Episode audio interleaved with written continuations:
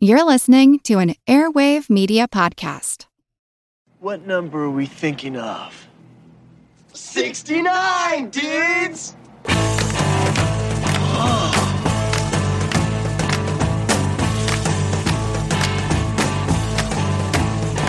it's 1969, okay. Walk across the USA. It's another year for me and you. Another year with nothing to do.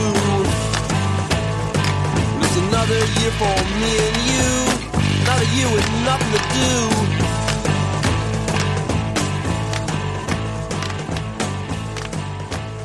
Christopher Media. Let's make some noise.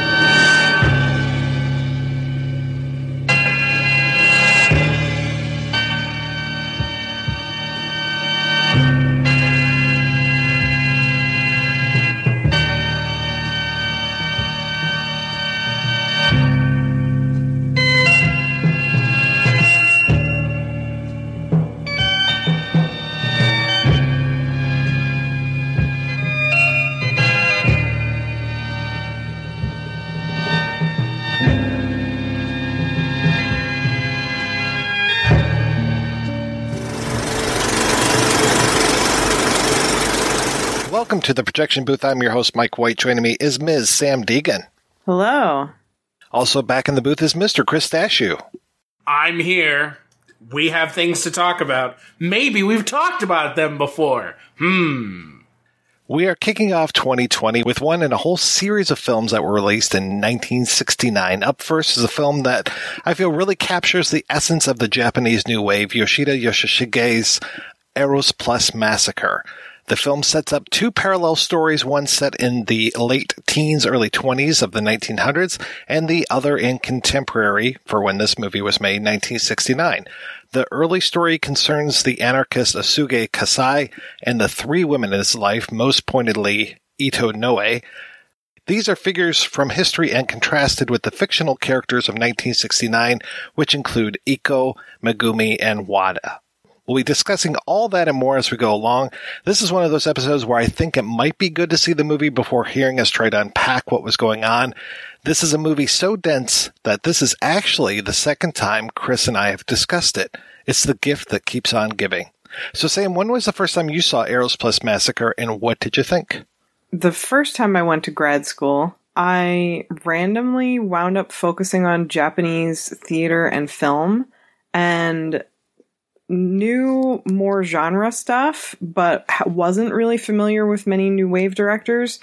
And one of the books that I had to get uh, for a paper was the Eros Plus Massacre book that I'm sure we'll talk about.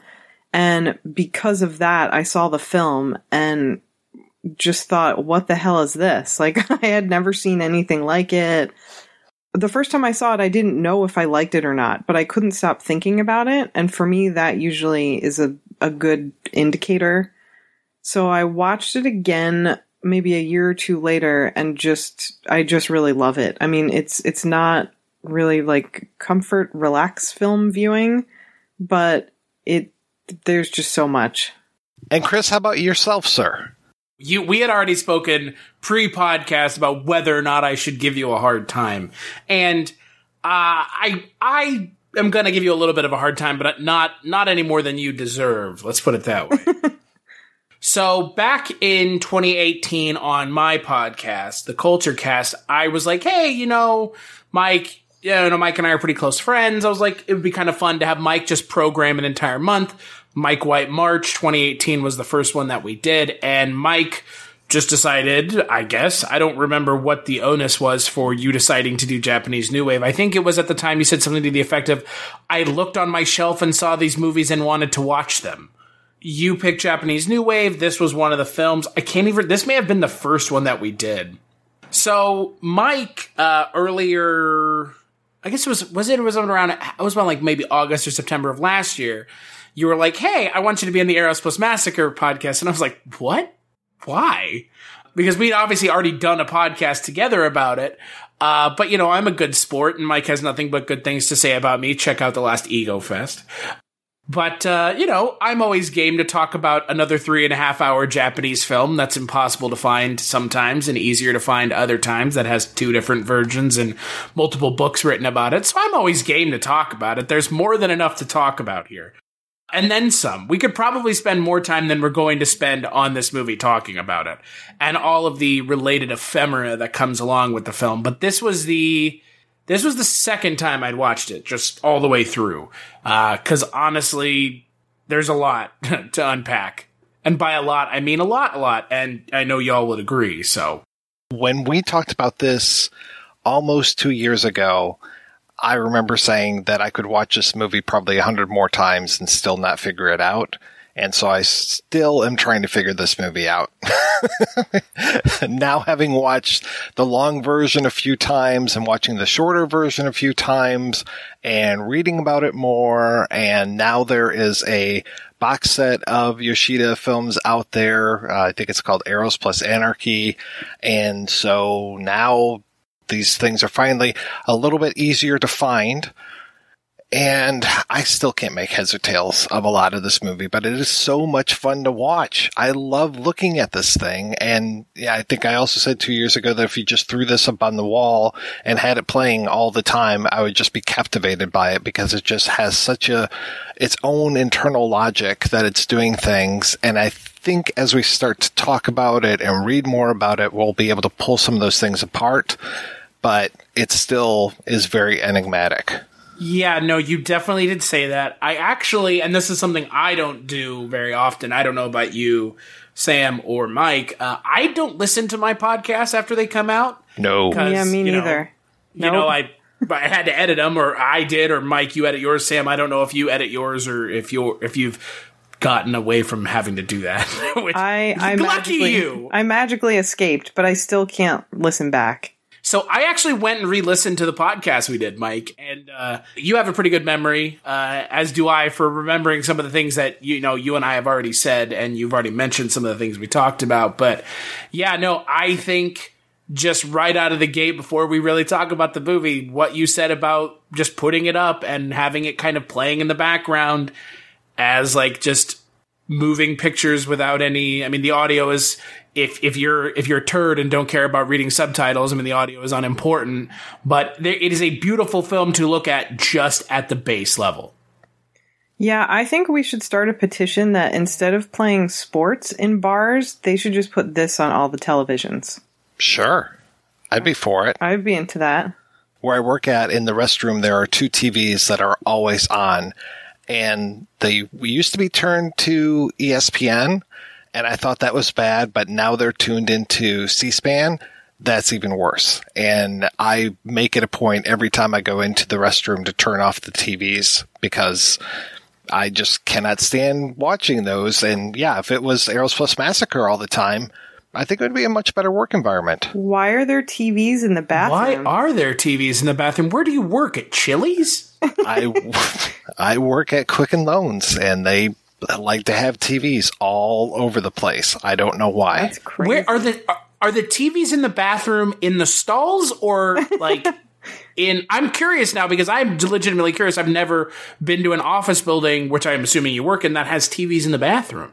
They are above the sinks where you you know wash your hands. So they're opposite of the urinals and the stalls. So while you're in the stalls or at the urinal, you have C-SPAN just droning on or crazy callers from their call-in shows or the a-hole in charge um, yelling at you the whole time. And it's, it's like pretty much like, I think for me, it's hurry up, do your business and get out of here because I can't stand listening to this stuff.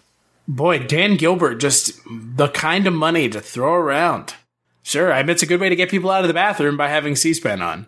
I personally think having movies on in the background is better than sports, anyways. And I don't understand, Yeah. like, you go out to restaurants and stuff, and they just have, like, the most random shit on. And it's like, you could just put, like, a channel that has film on, and it's, I think, much more engaging. Even if it's not something like this, it is still much more engaging than just mindless droning of sports. And like with something like this, again, the director of Parasite last week just like trolling everyone Oh, during the man. Golden Globes.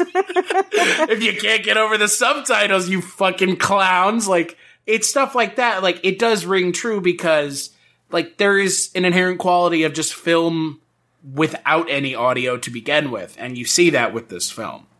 Yeah, because there are so many passages in here where not a word is spoken. And you can go for, what, long stretches, 10, 15 minutes sometimes with nothing being said. It's kind of wild. it's not the sort of movie where I would catch myself thinking like, okay, can we move the plot along here? Every time I watch it, I just get so absorbed in the visuals and I notice new things every time. Like the way he contrasts the student couple with the relationships going on in the 20s and how they start to kind of bleed together. I don't think I noticed that as much in the past as I did this time rewatching it. Yeah, there's never a time where I'm really bored. I think it does speak a lot to the filmmaking that whenever you might possibly get bored, they're going to switch it from one time line to another.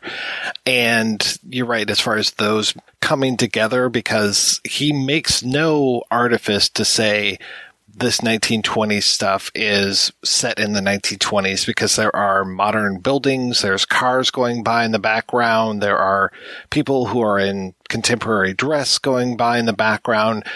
They're walking on a freeway, there are city buildings, so it's basically these people are in this dress, you have to buy that they're from this time period, but towards the end they almost feel like time travelers and it's like okay this is what was happening then is the same as what's happening now I honestly wish more films did this. Like, look, you you you have a lot of films in 2020, and I I keep having to remember it's 2020 now that are really like, oh, it's a period piece, and we really have to make everything period accurate. And if we don't, someone's going to point it out and say, well, that phone on the wall is not period accurate, or that car is not period accurate. This guy would have been excellent in CinemaSins. And with something like this, that doesn't even matter. And it's because of the story that they're telling is so interesting and engaging and enthralling that you almost don't care.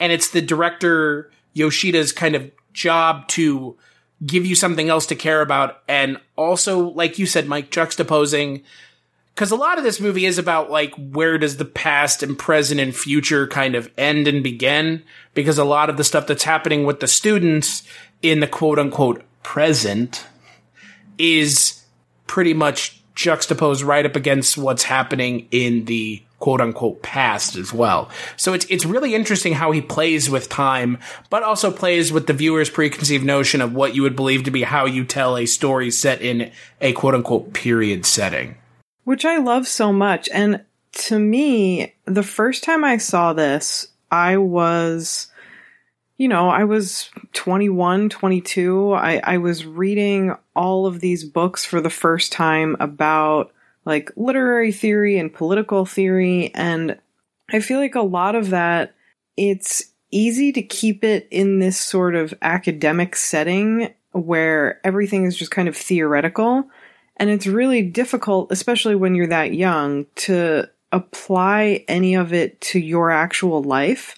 But this movie was something, it was one of the first movies I had seen, and I think probably one of the only ones that really does a great job with it. But it takes this idea of revolutionary politics and makes you consider how those things impact families and romantic relationships and people's personal lives in a way that didn't feel like pedantic or like he's trying to sell you some bill of goods. It was just sort of like, here's what these people are struggling with.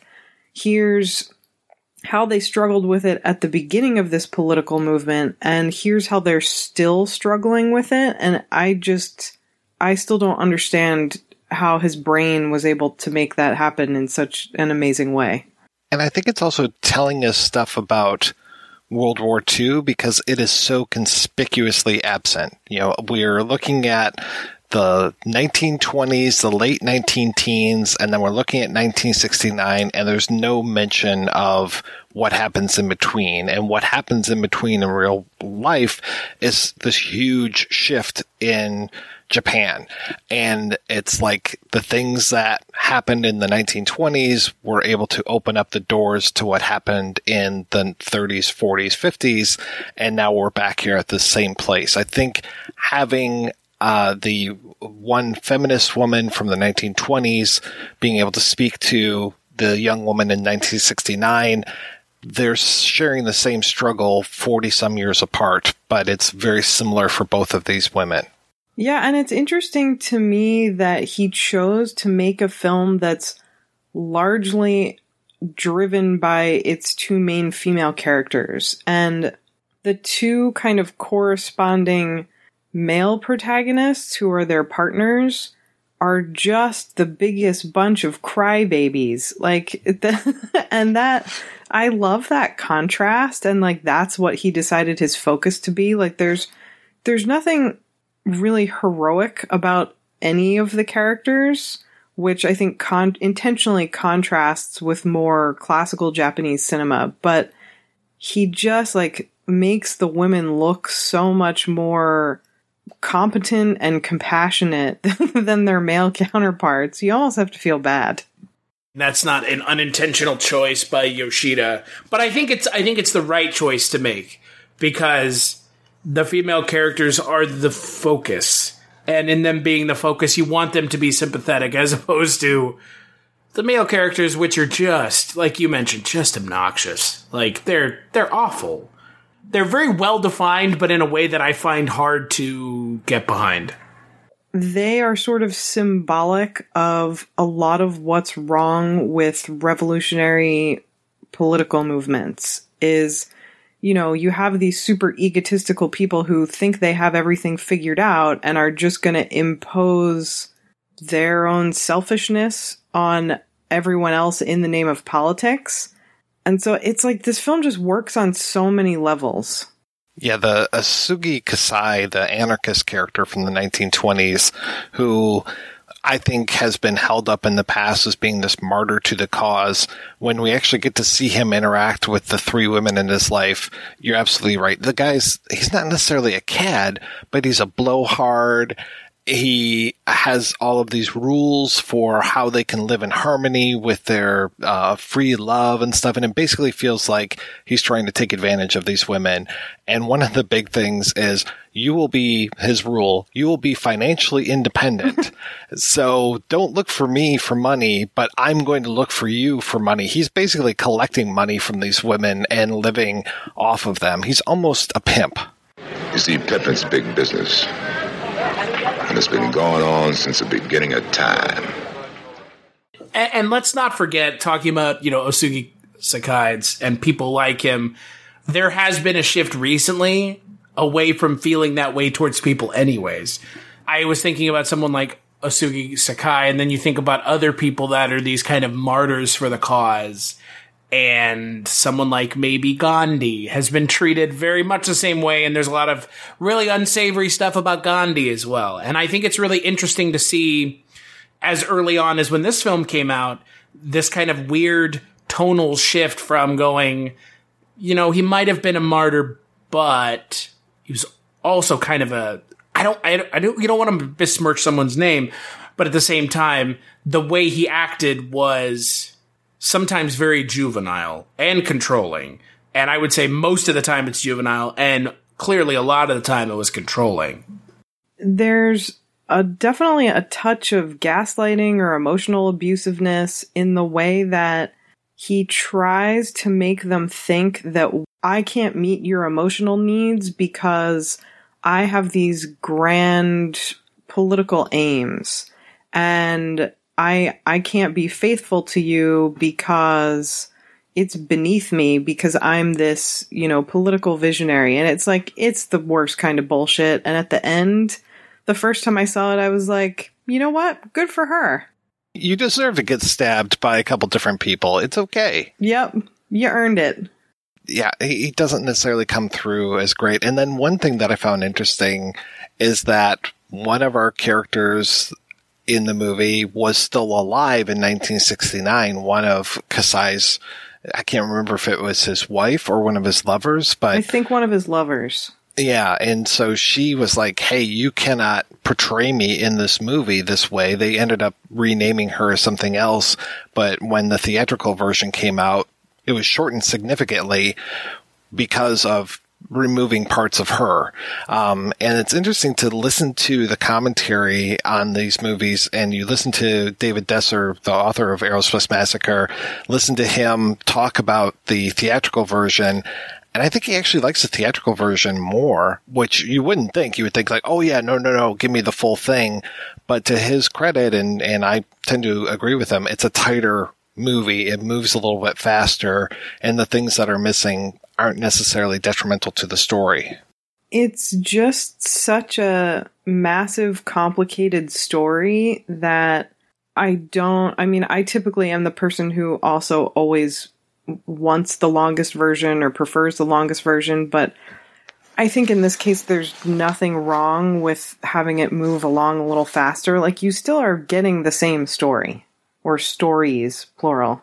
I also think it's interesting that the longer version clocks in around three and a half hours. We've talked about this before on the show. Like Chris, you and I talked about uh, Celine and Julie go boating, and for me, that movie just flies by, even though it's another three-hour plus movie. And yesterday, I sat down and I watched The Irishman, which is another three and a half hour movie. And The Irishman uses the same tricks that this movie uses, which is going back and forth in time in order to make it not just a complete boredom fest. I'm not sure yet if I like The Irishman or not, but I found it very interesting watching Eros Plus Massacre and then rewatching or rewatching Eros Plus Massacre and then watching The Irishman. And I was just like, oh, okay, yeah, it's kind of the same thing. How the past affects the future versus the present. And we don't get, well, actually these days we get too many three and a half hour movies. I'm looking at you, Marvel. Uh, at least some of them fly by. I will tell you, I'd rather watch Eros Plus Massacre than The Irishman again. I still haven't seen it, and I have you seen Goodfellas? Yeah, so I don't. Have you know. seen Casino? Uh, yes. Then you don't need to watch it. That was sort of how I felt about it. Uh, unless, unless you want to go, oh, Martin, it's so cute that you're giving everyone else a hard time about being derivative. That's so cute. And you pat him on his little head and send him on his way. It, it's entirely too derivative to be considered original or creative. And the CGI alone is, oh boy.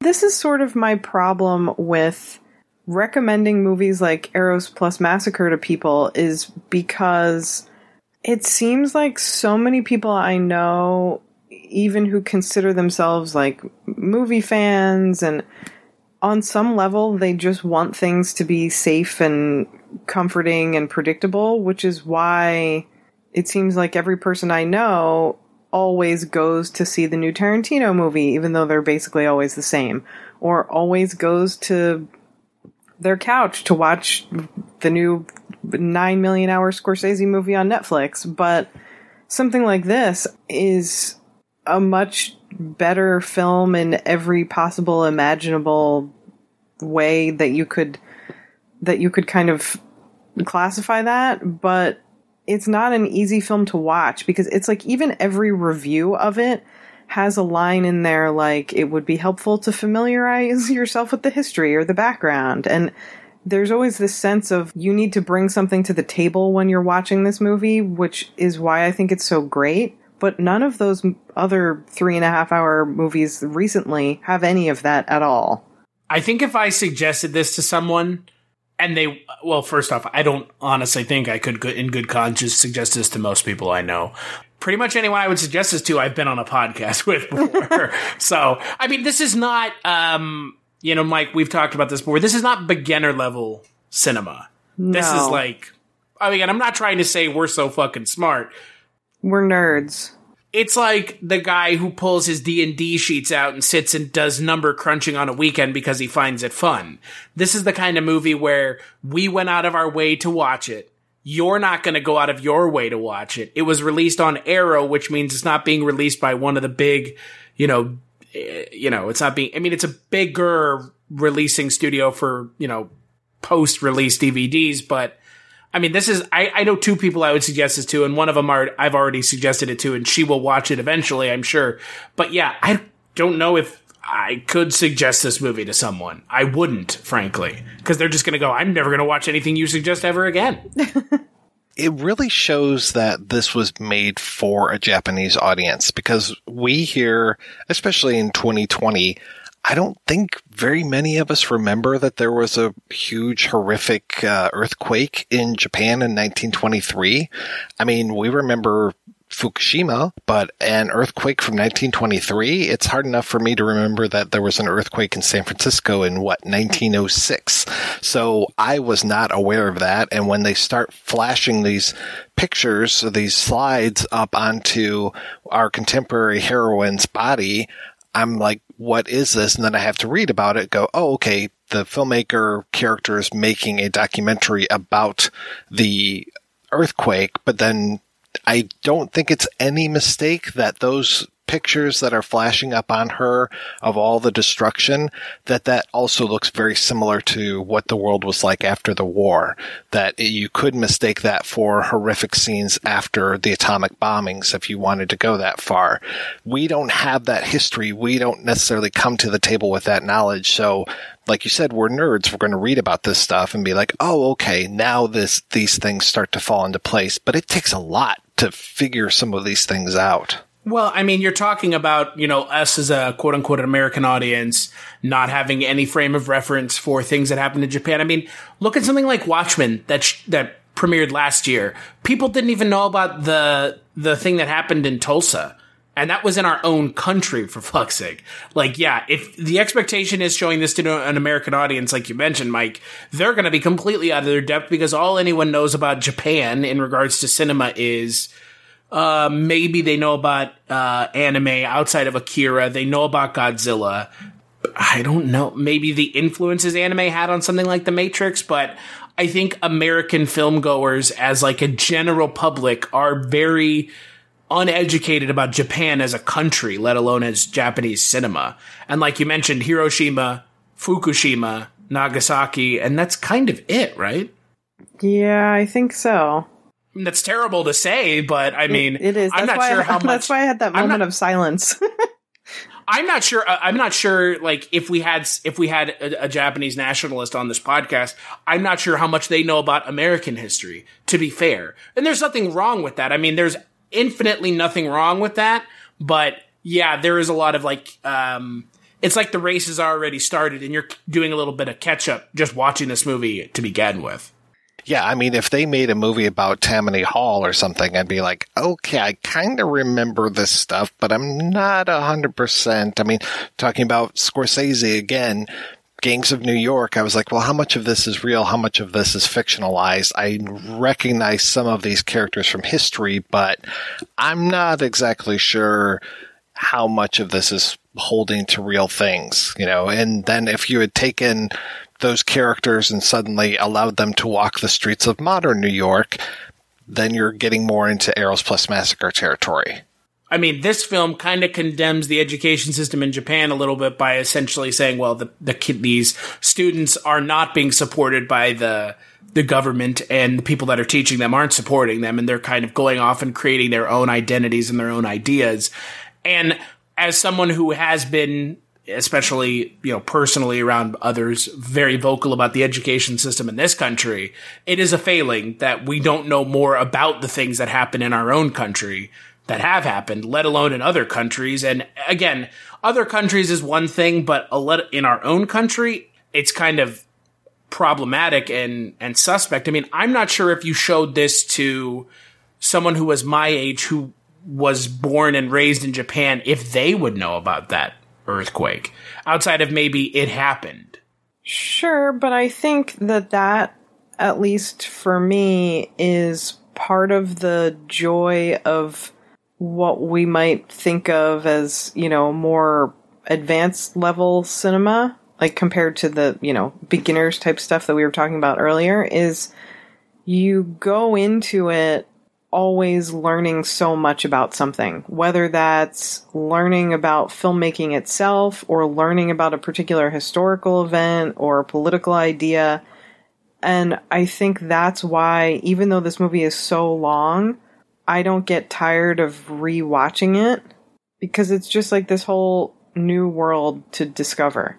And also the filmmaking techniques are amazing. I mean, think about that we can call it maybe a trial scene where it is the three people, the man, woman, and child, one of the, the man being, uh, Kasai, Kasai, and the way that it is shot with them and the white kimonos versus the black kimonos, the still images that they use. I mean, Yoshida is not afraid to try different techniques throughout this movie and really embracing that whole aesthetic of Japanese new wave cinema. And it's just like, whatever I want to do, I'm going to do it here. And it doesn't feel like he's just doing it for camera tricks. It's like he's trying to tell us something with some of these images. And I really appreciate that. I think the him with his use of framing too is very interesting. He has a lot of people that are very low in the frame and a lot of space above them.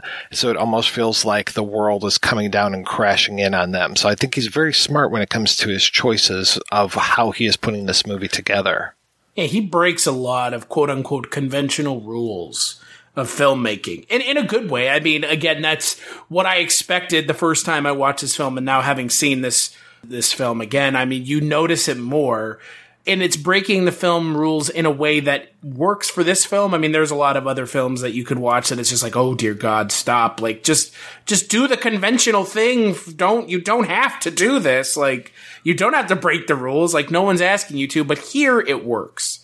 And I think for me, it works. And like you mentioned, Mike, the framing allows him to do some interesting kind of things with how the characters are set up in a scene that maybe another director at the time who wasn't part of the movement would have just looked at him and been like, eh, this is shit. This is stupid. Like, I don't even, I don't get it. Like, just put the camera in one spot. Don't fuck around. And what's up with this rugby game? Come on. Ah, that's my favorite part of the entire movie. I love it. It's so good. That's one of the great things about this film is I like a lot of you know, on a, a past episode, I forget what we were talking about, but Mike and I were talking about some oh, the the Polanski Venus in Furs adaptation. Uh I was talking about how it's a movie that feels very much like an intellectual exercise and thus will not appeal to a lot of people. And I would say in general, I'm someone who likes that kind of cinema or finds it engaging, but with a grain of salt, sort of, where it's kind of like, okay, this is interesting, but do you need to make an entire movie just to, like you were saying, just to break a rule or just to experiment with a technique? But what's so great, I think, about so many of these sort of major Japanese New Wave titles, and especially this film, is he tells a really compelling, affecting story while also experimenting. And he uses the experimentation not just for its own sake, but as a different way or a better way to tell the story. And, and that is what I think is so mind blowing about this. I agree. I mean, you've got you've got a lot of directors during the Japanese New Wave movement who seem to be just breaking rules for breaking rules' sake and not really having anything interesting to say about it. One film in particular that I wasn't uh, too hot on when we talked about it back then was Funeral Parade of Roses, which Aw. I felt I felt was a little excessive. I mean, again, this is two this is two years ago, mind you. I mean, I have not I haven't gone and revisited it because Mike decided not to pick that as the one we talked about again. He chose this, but I felt it to be excessive then. And going back and looking at some of my notes on it, um, that that kind of rings true. But this doesn't feel Eros Plus Massacre doesn't feel excessive. No, not at all, which is weird because I think when you describe it to someone or you attempt to describe it, it sounds like it's, you know, intellectual masturbation or trying to be artsy for the sake of being different, but like it's none of those things. It the, the emotional scenes, even the ones with no dialogue, like that's what I wind up thinking about long after the film is over. It's not like, oh, look at how he did this great kind of cutaway shot. Like it's it's just the emotions are all there, which I think they're not. I, I have to agree with you. Like I really like Funeral Parade of Roses, but it's a film that wants to be experimental just for the sake of it. Unlike this. As much as I do like this film, as much as I appreciate this film, it does kind of verge on intellectual masturbation, but there's nothing wrong with that. In and of itself, that sounds like a derogatory term, but like, I don't, I mean, in the case of this film, you could be like, well, it's derogatory, but I mean, it is kind of intellectual masturbation, but so what? Films are allowed to do that. As long as it's not intellectual masturbation, but at the same time talking down to the audience. That is what gets on my nerves because I think those films automatically take more difficult subject matter and then alienate a large group of people who maybe would be interested in the film by saying, okay, you're stupid, you can't understand this. Whereas this film, it's like it has all of these references. I mean, the title references Marcuse's Eros and Civilization, which, unless you read up on Marxism or philosophy, you would have no idea, but it, it doesn't matter. It links back to those references. If you understand them and you get the connection, it's great.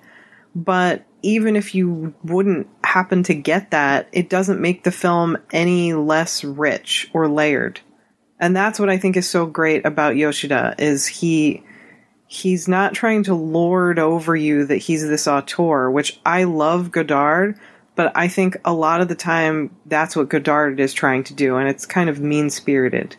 It's pushing for discussion, pushing for change, but it's not as in your face as say like one plus one sympathy for the devil or something. And it, I just don't feel like Yoshida is there saying, look at me, I'm super clever. It's more like I'm telling you a story and I really think that th- what happened in the past is being echoed here right now. So that's why I'm going to have these characters side by side and tell these stories side by side and actually have them interact.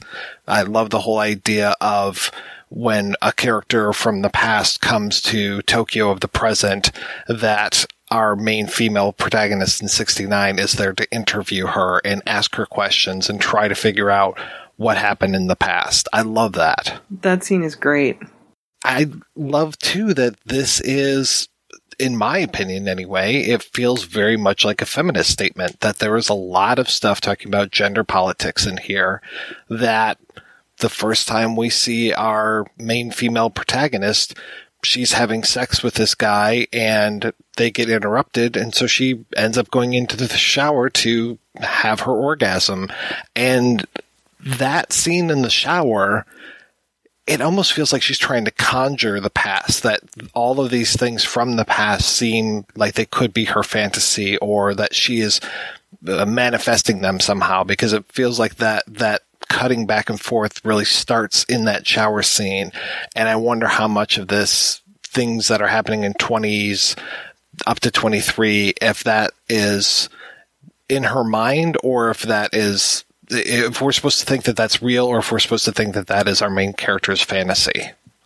I don't know if I ever thought about it that way as it being her fantasy, but I think that that connection is so strong, like between the women who are pretty much dealing with the same set of problems. I mean, I am sure someone on the internet's going to want to come set my house on fire if I say this out loud, but like, I'm not somebody who's ever really considered myself a feminist because I grew up sort of around the tail end of second wave feminism, which is, you know, super anti porn, very sex negative. And so it just when I started to read more about, you know, history and politics and theory, I was never really interested in any kind of feminist theory. And so seeing this was, I think, an important moment for me because it takes these very authentic kind of feminist problems of, okay, we're trying to be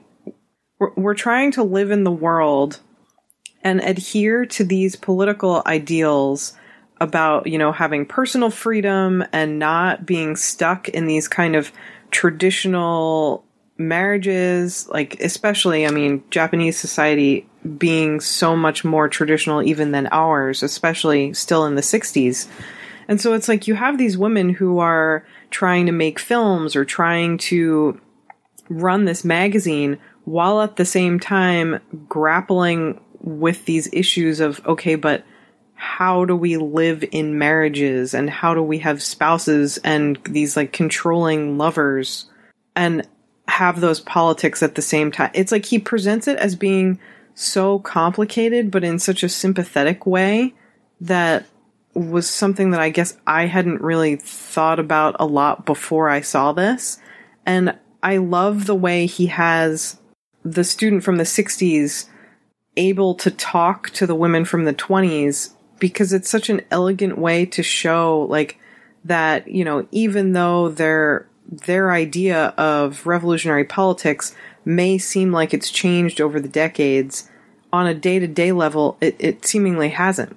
Right. And Ito Noe um, who you were saying was running this magazine back in the early part of the 20th century i want to say that she was uh, either accused or she actually was a sex worker. And then it feels like Iko, our main character from 69, that she is having sex for money. And it's this way of like really taking that power and saying, listen, I own my own body. I can do with it what I want to, which is pretty radical uh, to say, especially in 1969 when we were just starting to really kick off a worldwide feminist movement. Which is, uh, to me, I think such a great touch that he puts that prostitution and sex work angle in here. And I think it makes the film feel really not dated if you're watching it now you know, between that and then that pathetic guy who is there with the lighter the whole time and trying to light film on safety film on fire. And he just, I mean, we all know somebody like this guy, which is unfortunate because he just seems so desperate and wants to say and do things that will get him attention. He's edgy. He's very edgy. Japanese edge lord from the 1960s. I don't know if we could say edge lord. I'm glad you said it before I did because you took the words right out of my. Mouth. yeah, that that character is just again. He's one of the more quote unquote like pathetic male characters of the movie, and it just it shows that like disconnect between the male and female characters in the movie in a way that again I really like and I appreciate and I don't know if Yoshida can you I mean he's not a feminist director but this is a very much a feminist forward film. I also really hate this idea of directors or writers or even artists, the visual artists, as being sort of blanket feminist. I think you can have individual works that say something interesting or important about the experience of living in the world as a woman. So you you could I feel like it's easier to talk about something as whether or not it's feminist than just say, "Oh yes, this director like like Catherine Breillat is a good example of this. I feel like she gets lumped in this sort of, "Oh, she's a feminist director just because she's a woman who makes films." No, she's a female director, not a feminist yes. director. And well, and then it's like I'll see sort of younger critics watching her films and reacting to them in absolute horror. Like, why are these things happening? I was told she was a feminist. and, but so with somebody like Yoshida, I feel like who, who cares if he's a feminist director? He still made this film in the 60s, which it feels like the sort of thing where if a younger critic was writing about it, they might speculate like, did a woman help him write it? J- just because it feels so, at least to me, it feels so authentic. Like he cares about their personal issues just as much as he cares about telling a biographical story about an actual person or about exploring the sort of failure of revolutionary Marxism in the 60s. Like he just, I think that's what makes this feel so like such a masterpiece. He gets all the angles. Yeah, of the 1969 characters, Iko is our protagonist. She's the most interesting of these characters. And I like that there's even a director character who could be a stand in for Yoshida if you wanted to make that case. But he's barely there and he's making commercials and basically being, he's a whore himself. He's making these commercials. He's not making art films or anything, though he talks with pretension. Not as pretentious as Osugi Kasai, but he's very pretentious as well. Like the, the Wada character, like that pathetic guy who's always there with his lighter. And no matter what he does, he can never light her fire because I know that that fire metaphor is just 100% a sexual thing. I think maybe it's also an intellectual thing too. You get the sense that these women are striving for something more in their lives and they attempt to turn to these male partners to fulfill that lack or to help with that growth. And the male partners are just like, yeah, we got nothing. Well, the male characters are very centered on themselves, right? Yes, they they think they know how to do everything and they think they know it all and I feel like we're talking shit on them, but they are really well written characters. Like you don't flat out hate them the ent- like they're not meant to be super one dimensional. Like you understand why the women are drawn to them. Yeah, I mean, he doesn't write these characters as like intentionally drawing your ire. They're just really annoying. That's just the way it is. I mean, we can't just sit here and say he's the director and that's all he does. He's a one dimensional character. There's a lot more to all of these characters. They feel very fleshed out rather than just drawing up characters in order for them to have discussions and arguments about Marxism or whatever, which is to me a lot of the Godardian type of characters where it's like, oh, well, he is a stand in for this and she's a stand in for that. And they're going to have a discussion about Marxism versus Leninism. And who gives a shit? It, that to me is just that intellectual masturbation. Whereas this, it feels like these are real characters that are grounded. I like too that even right at the beginning, this whole idea of Eco being our main character, she's the one who's given the voice at the beginning. Yeah, we don't even see her, but she's interrogating the the alleged daughter of uh, Kasai, and uh, so we hear her before we see her, and she's in this position of power, being the one asking the questions, where normally it would be a male voice asking questions. But in here, she's the investigator. She's the one who gets to ask questions. Which I think is so unusual that that's sort of how he he frames it. I like the initial framing of the film. I thought it was pretty interesting. And I think it's like a really like stark intro to like what you're kind of getting yourself into with this film, right? It's like all of a sudden there's a character being interviewed by a modern day character being put on almost put on trial and it kind of works, right? It definitely does as opposed to just like it opening on God knows what, just the characters walking around in 1920s Japan. I mean, that's not, that doesn't have that like initial impact of like, boom, here it is. This is what you're getting yourself into with this film. I don't want to make it sound like I think this is the, I, I feel like I just keep saying these really overwhelmingly positive things about it, but it just is so like, it's such a thoughtful, nuanced take on, as we've been saying, a subject matter that could be very kind of, you know, we're going to have all these one dimensional characters working out these theoretical problems, but instead you're really drawn into the characters and you care about how they attempt to resolve these problems. And the problems are, at least by the end of the film, the problems feel more personal, even though they are still political. And that's something that really struck me the first time I watched it because when I watched it, I had to read some of uh, Marcuse's Eros and Civilization, and that is basically like the basic gist of Eros and Civilization is that his argument is that we should use our societal advances, advances in technology and medicine and things of that nature, to stop being so chained to this capitalist system that wants to repress us and repress our natural biological desires.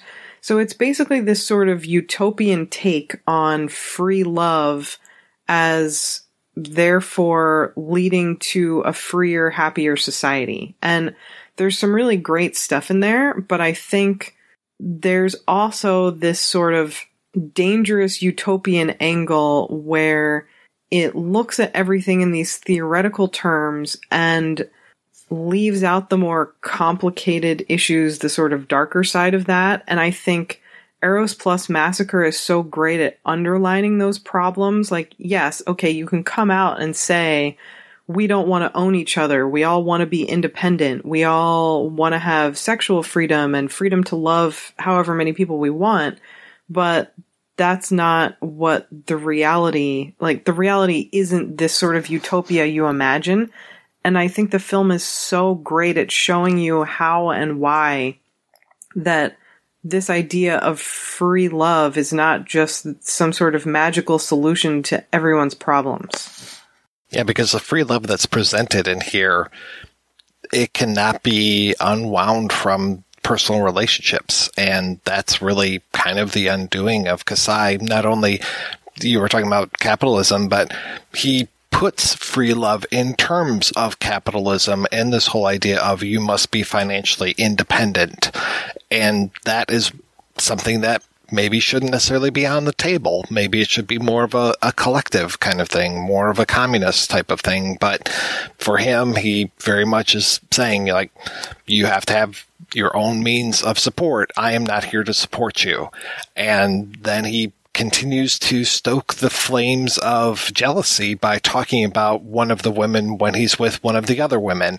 And it's just, it's a really, it's a bad scene, man. It's not good. It's so manipulative. But hey, free love, everybody. But I love the scene where the wife basically says, Look, I'm the breadwinner in this family.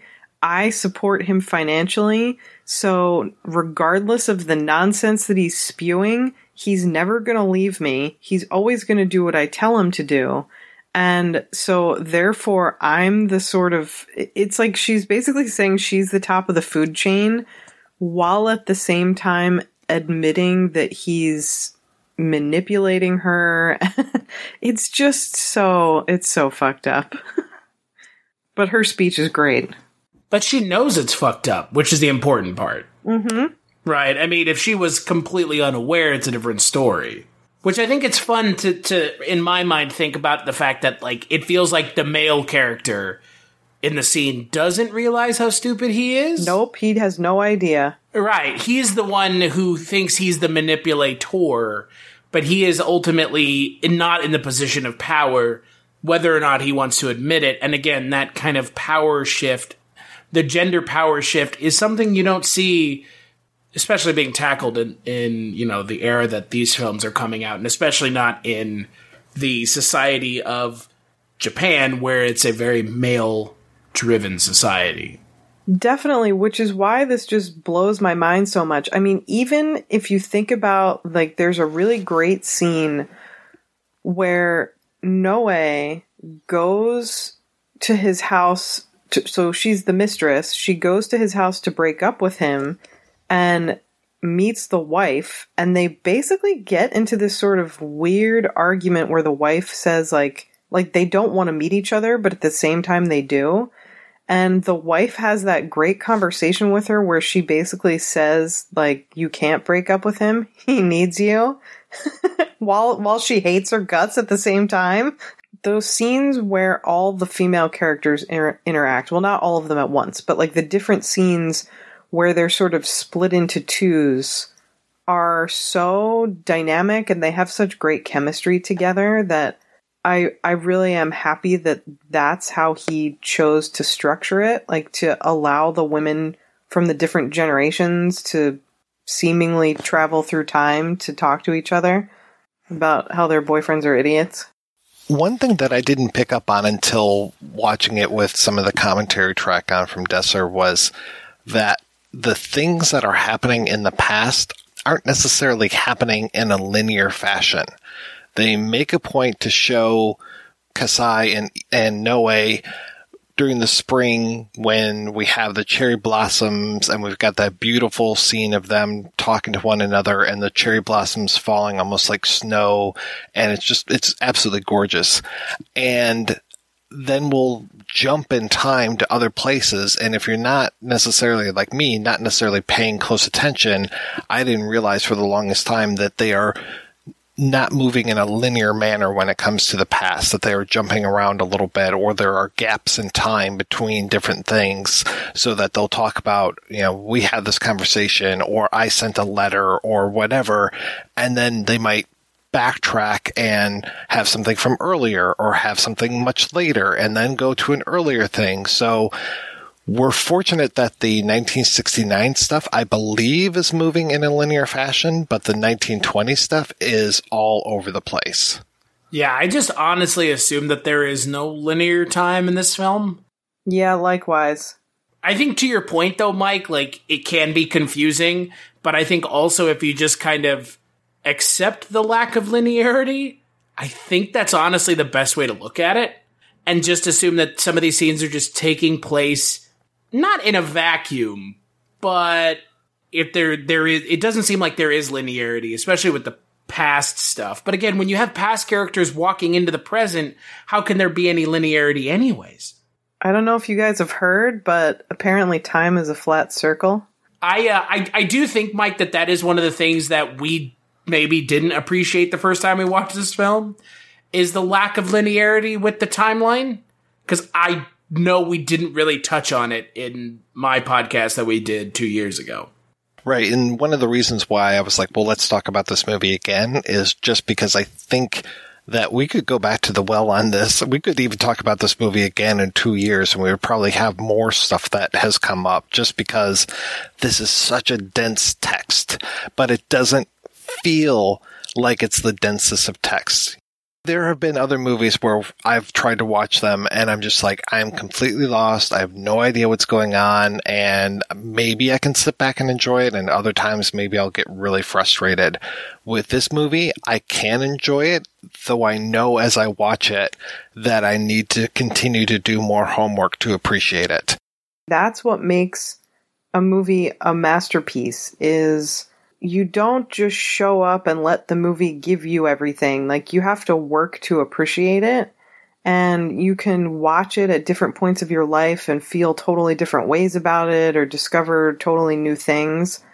And I think that all of that applies to Eros Plus Massacre for sure. Oh yeah, I totally agree. I mean, a few months ago when we did an episode on Rosemary's Baby, me watching Rosemary's Baby as an 18 year old is much different than watching Rosemary's Baby as a 47 year old. There's a lot more that I can see in the movie having watched it several times throughout the years every time I see it, it's a different experience. And that's very much what's happening with this movie is this was a lot different than two years ago watching it. I feel like it connected with me even more. The work of art is going to stay the same. I'm going to change and I'm going to appreciate it in different ways. And now you can get Mike's uh, self-titled autobiography, "Me Watch Rosemary's Baby," wherever books are sold. I, I think I think you're right, though. I mean, even listening to our podcast, Mike, and I would, I mean, I'm not going to self promote here. I hate doing that.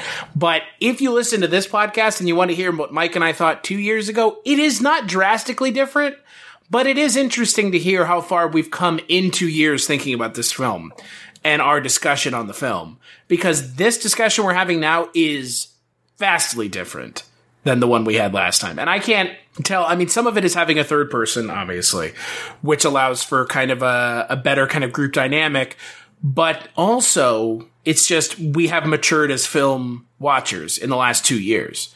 And I think that there needs to be, I don't think people like look at watching film that way as like I'm a more mature wa- film watcher the more films I watch and I can kind of build my repertoire and ideas of what I consider to be good film or things that I look for in film or oh look there's that from that film and someone is doing that in this film. But like that really is a thing that like we as film watchers should be kind of aware of and should internalize when we return to films that we've seen before. Yeah, you start to tie threads that you didn't even know yes. were loose before. Right. I love to, that. Yeah, start to draw little lines from things to thing. I mean, in this, the, this time reading about the movie, I was just like, oh, okay, this is interesting. Back in 19, you know, 1910, there was an attempted coup that was put down. And then in 23, that's when, um, Kasai was murdered. And not only was he murdered, but you know, he they they the government purposefully killed him rather than imprisoned him because they didn't want him to still be around. They didn't want like a Nelson Mandela figure, like he's there rotting in jail. There's still hope. They wanted to destroy all hope and get rid of him. And he and Noe and uh, I believe it is a nephew. There's the little boy character in here that uh, was also murdered at the same time. So it's just this like, oh, okay. And then you start to read about what politics was like in the 20s and how things started to shift to the right after this kind of turned to the left, and then that allowed for people like um, uh, Toho to come in. Was it Toho? Toei? I can't remember. I, I, I think I'm I'm saying uh, studios instead of actual like people, but um, it allowed for the whole idea of uh, the people that wanted World War II to come into power, and then it just like is this whole series of dominoes, and then you've got guys like Mishima who are just like, oh wow, those things that were happening in the early part of the century, those are what we need to live up to. We need to be this type of thing. We need to have Bushido back, and yada yada yada, and it's just like like that's happening at this exact same time. Mishima is writing and making movies, and I think Patriotism comes out in 1970, so it's right at the same time that these movies are being made. So it's again this whole confluence of events happening all at this particular time, and it's just fascinating to start to put these pieces together. Well, and let's not forget about the, the one of the things that the fallout of the incident um, that you know the the death the death of the what what you could call I guess you could call him one of the main characters in the film, but the the character in the film who dies during the Amakasu incident, Sakae Osugi and uh, Noe Ito, the guy who killed them, Masahiko Amak- Amakasu, would then go on to become the head of the Manchukuo Film Association, which was the Japanese propaganda arm of film in China. And if you if you read up on that, which is fascinating, but also awful. Oh yeah, obviously. horrifying. yeah, it's just it's a little bit of coincidental bizarreness that they made a film about Osugi Kasai and everything that happened in his life, and you know Noe Ito, and then the guy who actually did it in real life was you know head of the Japanese propaganda arm of the of the film propaganda arm. It's like, oh dear God, it's like Jesus Christ. You said that he was the head of the propaganda arm, what, in China? Like, so the whole Manchurian thing? Yeah, so he was the yeah, so he was the head of uh Manchukuo Film Association, which was the Japanese propaganda like association in China that was trying to invade China through the use of Japanese propaganda. Which people still talk about, like the Nanjing incident and what happened in uh, in Manchuria. I mean, that is still in China a really sore subject. Well, and this and and let's also not forget uh Amakasu, the guy who who killed the characters in this film in real life, uh, he killed himself during the invasion of Manchuria by the Soviet forces. So, of course, because of course. So there's there's like a lot like we mentioned before, like Sam mentioned, like good film challenges you to go out and learn more. And there is a lot of this film, like there's a lot going on in this film that honestly you need to like read ahead of time. I don't think just watching the film without knowing about this stuff is helpful. I think you have to like actively go and be a participant in the history about the film and surrounding the film before you go and watch the film. And like that might seem really daunting for just a everyday film goer, but like there's nothing wrong with it. Like I don't know, I watched the like back to the Irishman. I watched the Irishman, but then I went and read the book as well. Is that a lot of time to spend in the world of one person who may or may not have done some of these things? Sure, but at the same time, like that was something I wanted to learn more about because the film pushed me in that direction. And that's the thing about Eros Plus Massacre that I think is one of the successes is it really does push you and challenge you as a film watcher to learn more about these things. I feel like that's what makes this type of cinema so exciting to me is it's not just this one experience that is just a repetition of the same thing every time you watch it. It's something that is can be so enriching. Like I'm sure there's someone out there who watched this and thought, "What the hell is this? Who are these people? I don't care. I'm bored." But for a film like this, if you're going to go away from it bored, the fault is in you and not the film. Not to be hostile. we all read a lot before we do an episode of any podcast or a commentary or what have you. No, I just wing it. yeah, I figured that you just went, winged it, and you would go on IMDb and read people's credits, right? Yeah, that's what I do. That's what that's what the people want. You give the people Yes. what they want. Give the people what they want. That's the road to the rondos right there. Just show up, right? That's what you mean? exactly. Wait, was- show up somewhat on time. Yeah. Okay, I'm just making sure we're on the same page. Was I supposed to be sober for this? yeah, I am definitely not high on methamphetamines. Did you just listen to my conversation last night where we were talking about the commentaries for um, Horrors of a Malformed Man? Where one of the commentators is just like, Yeah, I've been drinking a lot today. I'm like, Oh shit, really? I mean, that's not something you tell people. Just let them come to the conclusion You on just their let own. Let them infer. It's like Orson Welles, like, you know, he's drinking in between all those takes. Like, you, you know he's drunk. He doesn't have to tell you he's drunk. This man is clearly drunk. Like, we, we get it. Ah, the French champagne. I am genuinely curious how someone could watch this film and be bored because I don't think that kind of person who would get bored watching this film should ever have stumbled upon this film to begin with. True. Yeah, it's not like you're going to be flipping around on uh, on Netflix and find this. Yeah, this is on this is on AMC one afternoon. Like, what the fuck? What the fuck is this? Once my petition goes through and all sports bars start showing this round the clock, I think th- there might be some people. Oh, you yeah, you're probably right.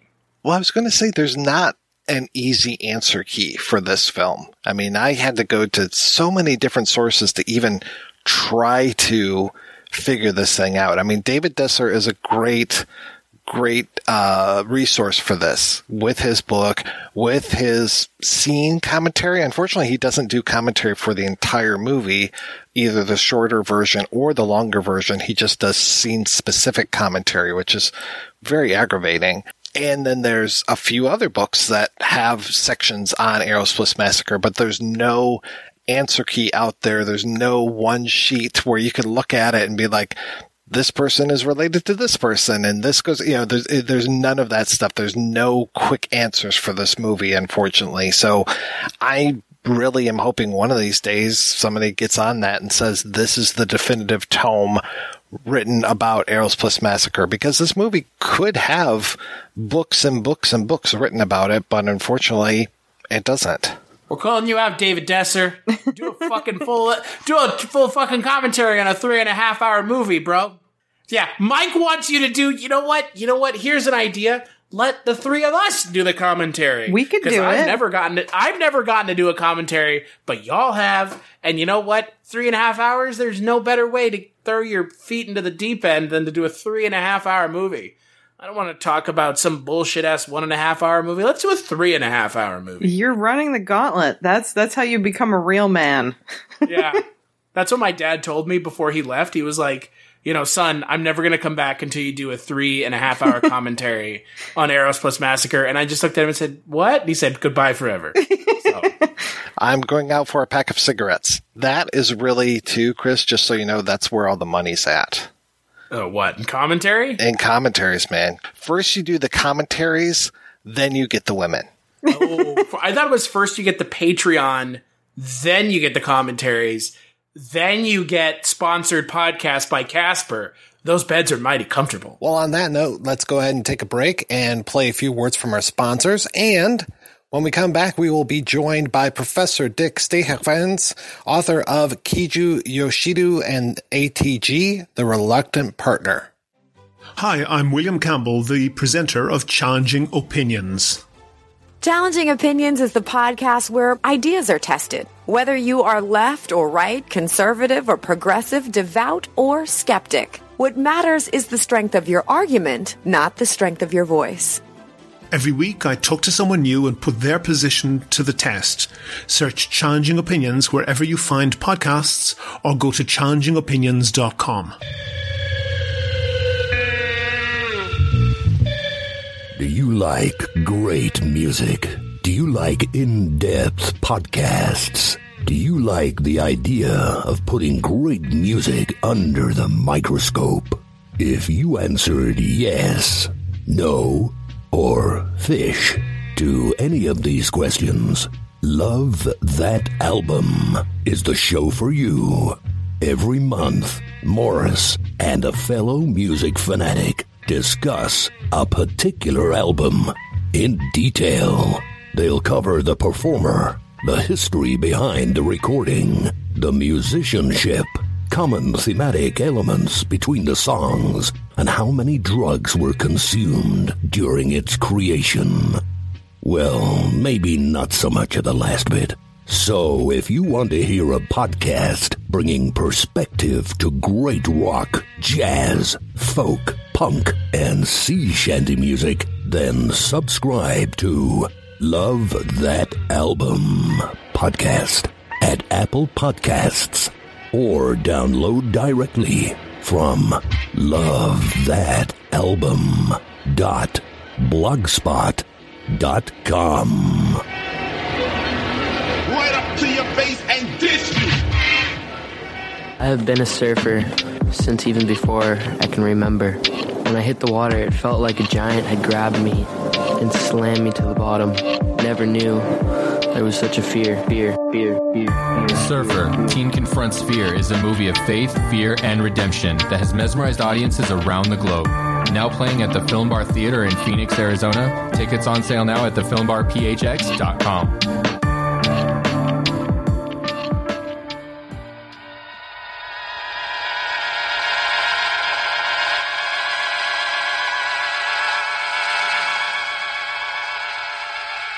How did you get into Japanese film studies? Well, I have to be quite frank here that I never got so much into Japanese film studies as, as I got into Japanese film. very early on because I uh, I, volunteered, uh, so working at um, probably what you call an art house when I think I was maybe 14 or 15. Then like doing projectioning and a bit of programming.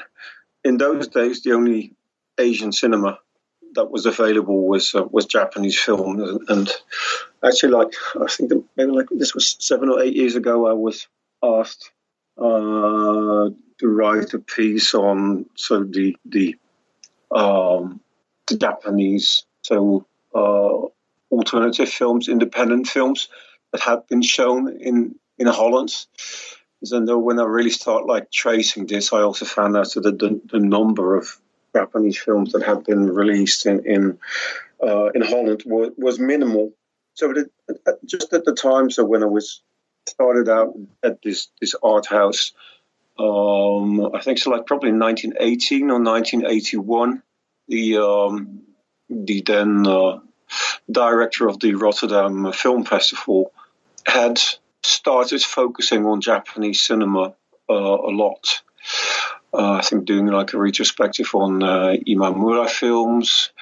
Uh, then, like all of a sudden, uh, I think he bought the rights to maybe um, some 20 films or so. So all of a sudden, uh, Japanese film be- became well, so only, if only like, it was like maybe 20 films or so. Japanese film became like readily available in the in Dutch art houses, and so uh, for me, it made quite uh, an impact. Um, so yeah, there was no uh, Asian or Korean or Taiwanese film out at, at the time, and so especially when when doing projectioning, you see one film many times, and uh, you, you, go a little bit deeper. And uh, um, yeah, I was was interested, so that uh, the film actually was my gateway to uh, to Japan, but then in a rather Protestant state of mind uh, when I continued. So my, my academic studies, I decided not not to work on my hobby, but work on something different. So I ended up working on uh, modern and contemporary uh, Japanese uh, history. Although I so continued uh, working for the uh, Rotterdam Film Festival, and it, it was only in, in I think 2000 uh, when within the framework of 400 years of uh, Dutch Japanese uh, relations, I took the opportunity together with a friend to uh, to give an overview here at the uh, University of Leiden, uh, so of Dutch, uh, sorry, of Japanese uh, film history. And immediately after that, so I started out a job at a Japanese university, and then continued using that course, and then also started teaching other courses on Japanese films, and like in, in due time, I also started to use film as a source for my uh, historical research. Actually, so at present, my, my main individual research project is on um, uh, post-war Japanese war film. What kind of movies were you showing back in the early 80s when you were working as a projectionist? I'm curious what was available to you. There was a bit of Oshima, quite a few titles then of uh, Imamura, two or three Mizoguchi. Uh, there was only one Ozu. Uh, of course, there was quite some Kurosawa as well. I think that was pretty much it. Um, I think so. What is Naked Island was out there as well. Onibaba, remember? It's, it's actually you know you you you really wonder what the criterion was that this this one man, so his name was Sir Hubert Bals, uh, so bought those rights. And actually, at the time, so maybe that was not clear. So the, the Rotterdam Film Festival um, was not merely uh, functioning as a festival, so, but some of the films, and especially so the retrospectives that they presented, they were then so rotating these films through the art house uh, circuit continually. So apart from the festival, there was a, a linked distribution company to it. What was the first Yoshida film you saw? It probably was one of the the, the later films. So either Eros Plus Massacre or Coup d'etat or maybe Human Promise. And then his last film premiered in uh, in Japan there was uh, a lot of focus on uh, on Yosh- Yoshida at the time. So I, I, was living in Japan. So I was in Japan continuously from 2000 to 2007, and then like all of a sudden it was there. So we we had um, magazines like with 200 pages or more uh, features. Uh, so on Yoshida's work, and uh, then what is this? Uh, Yomota Inuhiko that Meiji Gakuin was doing his um, annual uh, um, seminars. And then so he, he did one on uh, on Yoshida Kiju, which then turned into a book. And I also remember that. So I probably saw uh, Kagami no Onnatachi, uh, Women in the Mirror. I remember seeing that for the first time. So the screening where uh, so the director and and the actress were uh, were attending. It was in was in Osaka, not in a regular cinema. So, but uh, and yeah, I remember. But so at the time, he was also like very active and so trying to be present at his uh, screenings. Uh, and I think probably so. So yeah, that made me interested more to to go back to the uh, uh, his his older films uh, and you should also be aware of the fact that, you know, at the time, it was not easy to see uh, any of his uh, earlier films because they weren't out on DVD.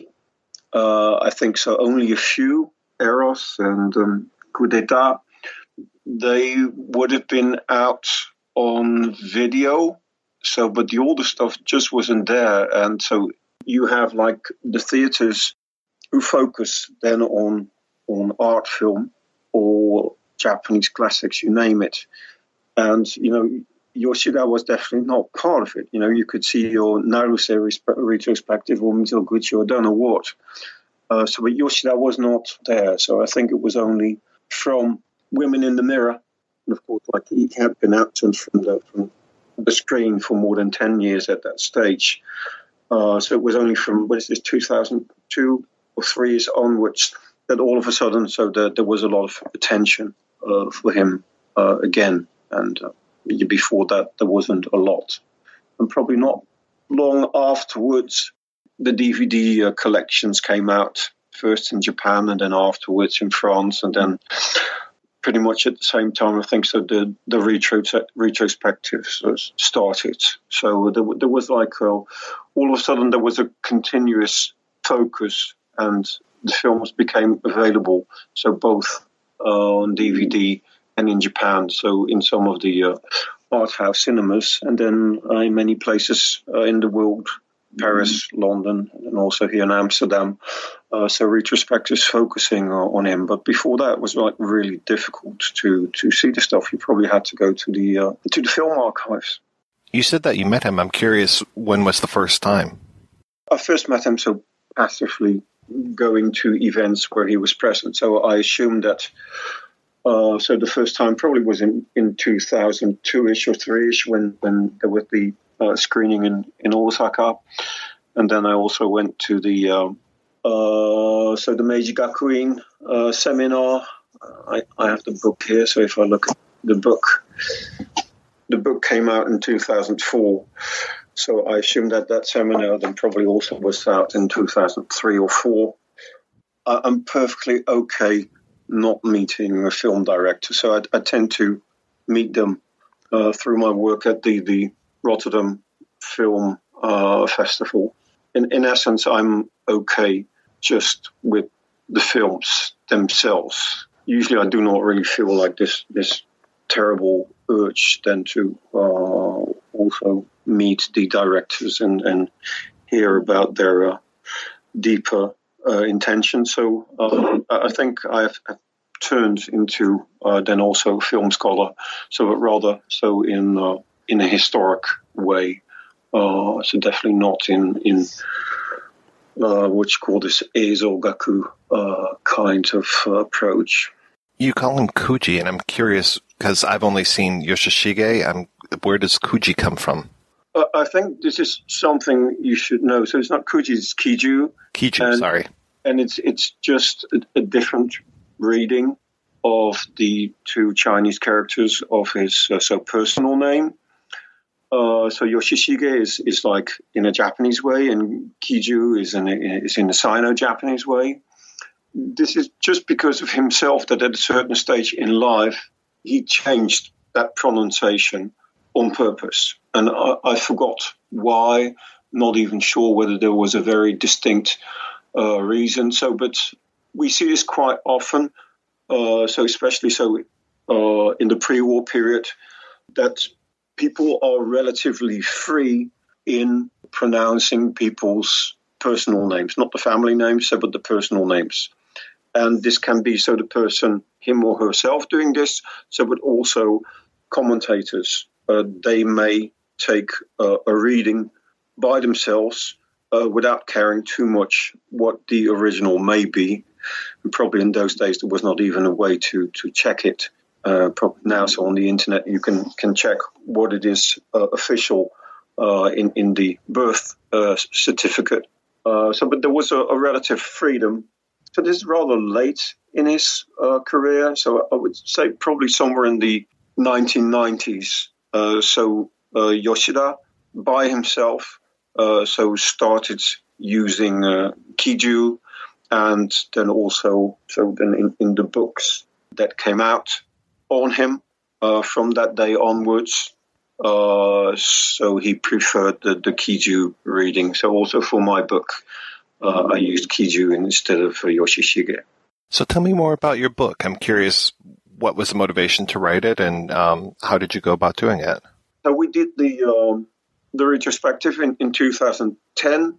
There was a, a retrospective. So there was one in uh, in Paris before, and then so I, I returned to Europe in in 2007, uh, eight-ish, and was still working uh, every year at the uh, Rotterdam Film Festival, where so I was not programmer, but um, every once in a while I had a little input in the in the program usually so just like films. Uh, so, but then, yeah, I thought that so uh, Yoshida's oeuvre was so interesting, both in terms of style, but then also content, and you know had hardly been presented in the Netherlands or Europe apart from France, which is Eros Plus Massacre. So at the time, I think there were a few screenings in the Netherlands. So, but any other films, uh, I think so, were not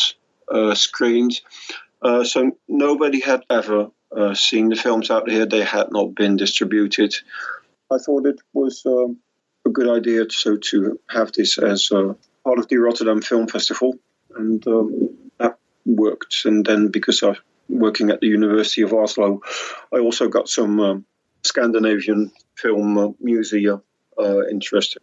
I pretty much like every year I organize a, a retrospective, uh, so related to Japanese cinema, and uh, um, so have those screened in in the Scandinavian and, and West European uh, film museum. Do you prefer the shorter or longer version of Eros Plus Massacre? Whoa.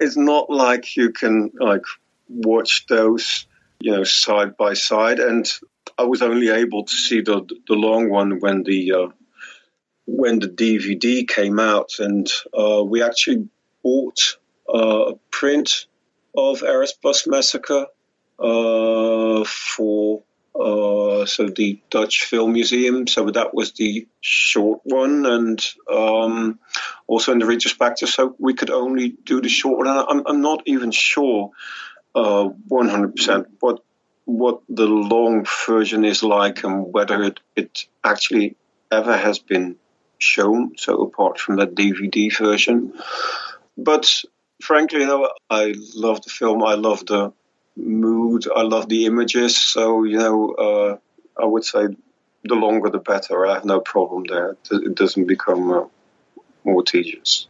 But I think, you know, the, you know, the reputation of the film, of course, you know, is, is 100% based uh, on the, let's say, the, the regular version. So the, the know, now we may call it the short version. so that means that you know that in, in itself so is is brilliant film, and um, of course, so so I, I watched the longer version, uh, so to check what had been uh, added, or at least so at least what what had been uh, deleted, but it it didn't turn it into like a, a different film or an, an uh, intrinsically better film. It was just uh, more of brilliant cinema. So that was yeah, both versions are perfectly fine with me. You know, I didn't even think about it until we started talking. The representation of the Dutch in Japanese film is just a fascinating kind of subset of Japanese films in themselves. And um, I'm curious, uh, how is it to see the Dutch portrayed in Japanese works? I can tell you that I, I, I do not really know many instances of this. So I, I do quite some research so on the uh, representation of uh, so Japan in in Western uh, cinema, and then also like uh, representation of uh, Asia in uh, Japanese cinema. so, with the representation of Dutch in Japanese cinema, I'm not even sure what is there. Probably in, in some war films, Indonesia or something, there'll be a bit like the the one thing that you know springs to my mind is uh, Kanzo Sensei uh, by Imamura Shohei, where they use a Western actor who's then supposedly Dutch. And, and I remember that there's some remarks by, and this is very Imamura like, uh, by a, a woman on, on the size of, of the genitals of this Dutchman. Uh, but but apart from that, I'm I'm not really aware of any distinct representation of the Dutch in, in Japanese cinema. The only reason I ask is I want to say that Sleepy Eyes of Death, that uh, series, I want to say that his mother, the character's mother, was raped by a Dutch person, but I could be wrong. It's been a long time since I've seen those. And then I remember there was a a movie called Inflatable Sex Doll of the Wastelands, and that's also called The Dutch Wives of the Wild.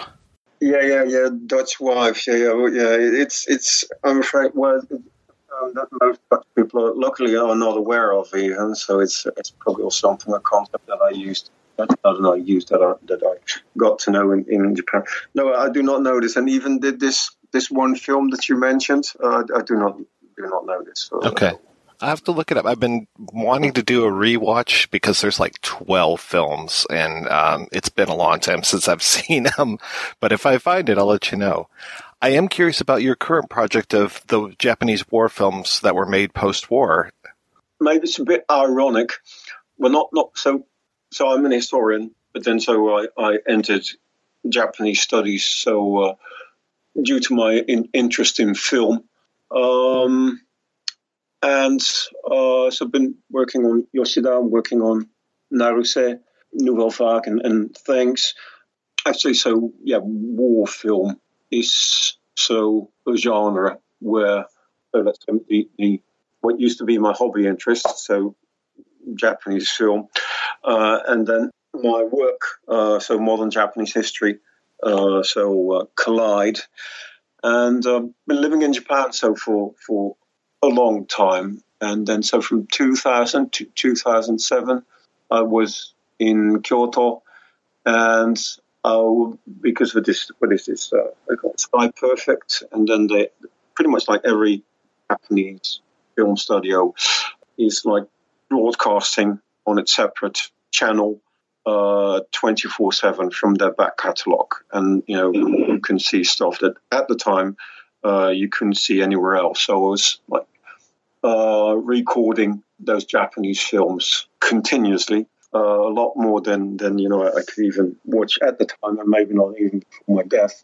But, but if you do so continuously, and so especially in, in July and August, and I did this so for almost seven years, it means that so after some years, by uh, recording what they broadcast in July of August, July and August, uh, that you'll have uh, a brilliant collection of Japanese uh, war films Um, and then uh, I would say that war film is mainly so a post-war uh, genre in Japanese uh, cinema, um, and um, well, you know, this this may, you know, there, there is there's been quite so a lot of focus on uh, the Japanese war films, or they call them propaganda films, kokusaku eiga.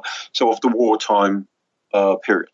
So both in Japanese and also then in English. Uh, so, but then if you look at so war film studies, um, so you can find then of course stuff on on Hollywood and on China and on Germany. There's even some stuff out there on Holland and, and Norway. Uh, so, but despite uh, so the fact that uh, war film uh, so is a very distinct genre uh, in Japanese cinema, there's no research out there on the basis of the collection that I more or less then accidentally I had uh, created by myself.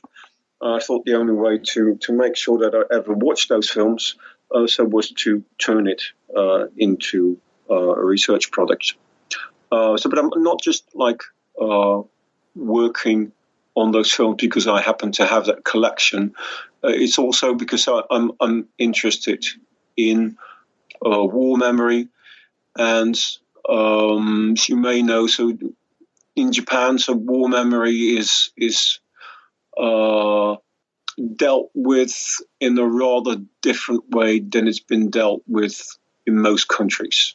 So, whereas in most countries, I think the state or the media or education uh, so dictates one interpretation of the uh, Second World War as the correct one, and so you pretty much are supposed to know when the war started and when it ended and who fought whom and why it was fought and whom were the goodies and whom the baddies. Um, so this is not the case in Japan. In Japan, so we have three quite distinct, uh, so different interpretations of uh, the Second World War uh, when it started, whom fought whom, uh, whether the Japanese were good or bad, and that's so it is a question so that's never been dealt with. Uh, consensus has never been created, and so we see this. Um, what shall I say? This this and so this, this competition between uh, these three uh, so different interpretations uh, very much played out uh, in Japanese cinema. Uh, of course, like in the post-war period, late 1940s, then also 1950s, but so also still into uh, the 1960s. Um, Japanese well, cinema in itself so is is the most popular medium of popular culture. Uh, so if you want to influence uh, popular ideas on the war, uh, so cinema uh, so is one of the most, or maybe even so the most important way to do so. So you see the the war between uh, these various uh, interpretations, so being conducted on on the silver screen. So that's also a reason why I want to focus on this, and because nobody has done before. Uh, I'm doing it in a very basic way, uh, just finding all the stuff that's out there, watching it, uh, then categorizing it, creating, what should I say, uh, categories and subcategories, uh, and then uh, just analyzing um, continuity, discontinuity, and then like depiction of certain things and finding tropes. so it's very very basic research, which like so for war film even even so post-war war films of most countries has already been done. Uh, so, but in the case of Japan, it's not. that's why I'm still doing it. Ultimately, is that going to be for a class or for a book or for a longer article? What's your uh, end game with that? That, that should turn into a book. So I, already published a few articles and I've been doing uh, quite a few presentations on this. Uh, but like the problem is that you never have one project. Uh, I think I have five projects going on. and uh, usually the, the, collective projects are the most pressing because you know you can't let other other people down. So I first have to get those out of the way, and then I uh, then I hope to uh, to um, do the rest of the viewing. So I, I, did like the the earlier period, so that the late forties, uh, fifties, and then I looked at, at one uh, studio in particular, got that published, and then I'm also like well because you know you you you, you can see the new stuff in the cinemas. Uh, so I'm, also done a lot of work on that. So, but I, I still need to do uh, quite a lot of viewing for for the uh, 60s and, and 70s. I am very curious how the Japanese New Wave stuff will differ from the more mainstream interpretations of the war. I'm thinking of things like The Catch or what is it, Human Bullet, I want to yeah, say. Yeah, yeah, yeah, yeah. No, brilliant films, brilliant films. Um, well, you know, and actually, so Human Bullet is is like a, a very interesting example there. You you cannot make a war film within the Japanese setting in a neutral way. You know, just the mere words that you will use to name that war in itself will already tell in which camp you are. And then, so because there is no consensus yet, and I'm not sure whether there'll ever be, on what that war was when dealing with that war, when portraying that war, you have to make certain decisions very consciously because people are aware of the fact that this wartime issue has not been settled and that there's different views out there. You know, you cannot just make, you know, sometimes you say that, you know, that, that, you know, they're just making a, a war film for the money because, you know, war films they make for nice action and stuff like that. But but you know it's it's never like that. So already on the basis of so the the analysis that I've done up till now, uh, so you can see that there's like huge continuity in in certain genres of what they show, what they'll not show, uh, crucial kind of scenes that they'll use when they want to make an anti-war film, or the crucial kind of scenes that they'll have uh, when they make a war film that goes against anti-war films. When you work for uh, a commercial uh, studio, um, it depends a bit. So on on on the time frame, uh, anti-war films could be like commercial blockbusters in the 1950s, maybe also so still in the 19 early 1960s. So this has changed completely now. If you nowadays make an anti-war film, you're going to be in the art houses and you're not going to be in the major cinema. So that, so that has completely changed. but the interesting thing, so for instance, so for Human Bullet, is that so this director uh, used to make a lot of uh, war films. The same guy who made what is this, the Desperado, the, the Desperado uh, Outpost the series. He, he's a Toho director, and he so made only one film within the ATG framework, and it's a war film, so it's Human Bullet, and yeah, it, it gives you uh, such different view interpretation of that war. Uh, so from the war films that that same director so made for for for Toho. Um, so this really tells you that so yeah the the freedom that people were given so within the uh, ATG framework, uh, made that then also in the war film genre, they could make a film with the message that they really wanted to, to tell. It sounds fascinating. I can't wait to read the book.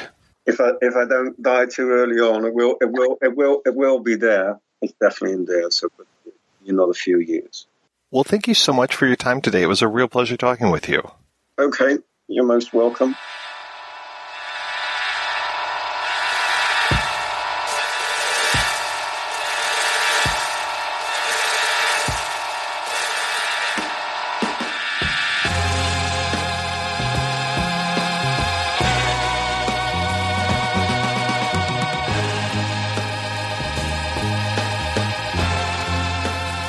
This is definitely, uh, having listened to our podcast we did two years ago, Mike, this is definitely a lot more of an animated conversation than last time. Yeah, we shouldn't necessarily have to talk linearly about it.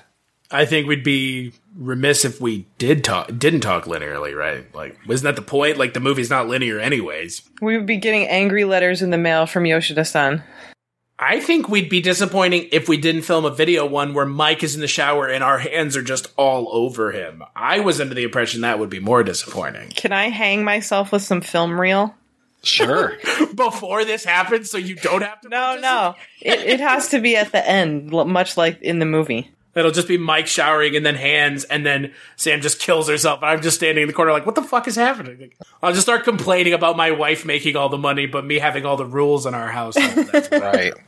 Just three simple rules. That's all. Yeah, exactly. Just three.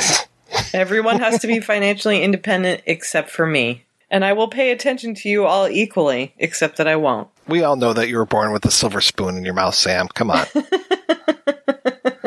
Must be nice. oh, Chris doesn't even know that story. no. People think that uh, that Samm's some sort of trust fund baby, even though it's as far from the I truth work- as you can possibly get. I work two jobs, like I basically work two full time jobs. so I don't Sounds know where like a trust fund baby to me. it, it does. Are you just waiting for your parents to die so you can get the money? I'm trying to be enough of a trophy wife to really snag uh, some guy with eyebrows and Marxist politics. And I mean, the, the actors' eyebrows in this movie are so dramatic. I I know that there there's no makeup on them, but a little cartoon character ish. in that cool, like wispy beard that he's got going on there. Yep. That is not something white people can pull off. Trust me, I went to Japan on my honeymoon and tried to have a wispy mustache, and I looked like a sex pervert. Yeah, only More than only John normal. Waters. I don't know why this picture's been coming up more and more, but I've shown this picture to people like five times in the last week because we were talking about facial hair, and it's like I look like a pervert. They're like, no, you look like a Japanese guy, but not Japanese. Like, shut up. Like that's not no. Like that that uh, defeats the purpose, you assholes. So, did you guys watch the shorter version or the longer version or both? I watched the long version. So I've seen the long version in the past, so this time I watched the short version. Because when we watched it, Mike, I think I watched the short version. So this time I was like, you know, let's watch the long version. And plus, two years ago, the Arrow thing wasn't out.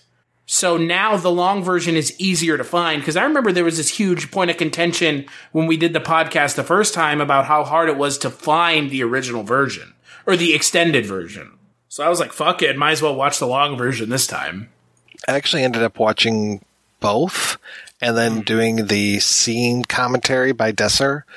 And I think I appreciate the movie a lot more having heard his commentaries on it and having seen the short version. And I tend to agree with him that the shorter version actually feels more avant garde than the longer version because they are they they eliminate a lot of the stuff from the uh, the the the twenties, and so when they make those switches, it's a little bit more dramatic, and it, it has more impact that way. I think. Yeah, but what a fucking schmuck. You didn't do the entire movie? Okay, so this really aggravates me because and I know that this is such like a nitpicky career thing that no one else on the planet cares about, but like when I get hired to do commentaries, lately I've been doing longer films, like two and a half, three hours, which is a really long time. It's a lot of notes to prepare, and I love doing it. So I- I'm not like complaining about the fact that I'm getting hired to work on things I love.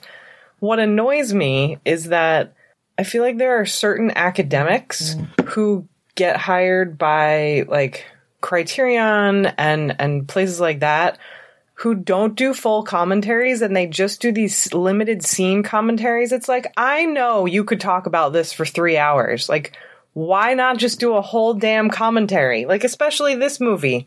Just do a whole commentary. I agree. Sorry, And, my you know, rant as- is over. No, no, no. I mean, honest to God, I mean, this is something I've always joked with Mike about. Like, I have never been asked to do a commentary on a film yet. Fingers crossed. But, um, yeah, like, I can't, it, it's like, what? You can't be bothered to get out of your fucking office at Wayne State University or God knows where the fuck you teach and give a shit for three and a half hours? Like, get the fuck out of here. I mean, I know David Desser is the voice of Eros Plus Massacre at this Oh, point yeah. in 2020. But like, dude, if this is the if this is the film that you champion so hard, why haven't you done a full commentary? Like, really, why haven't you?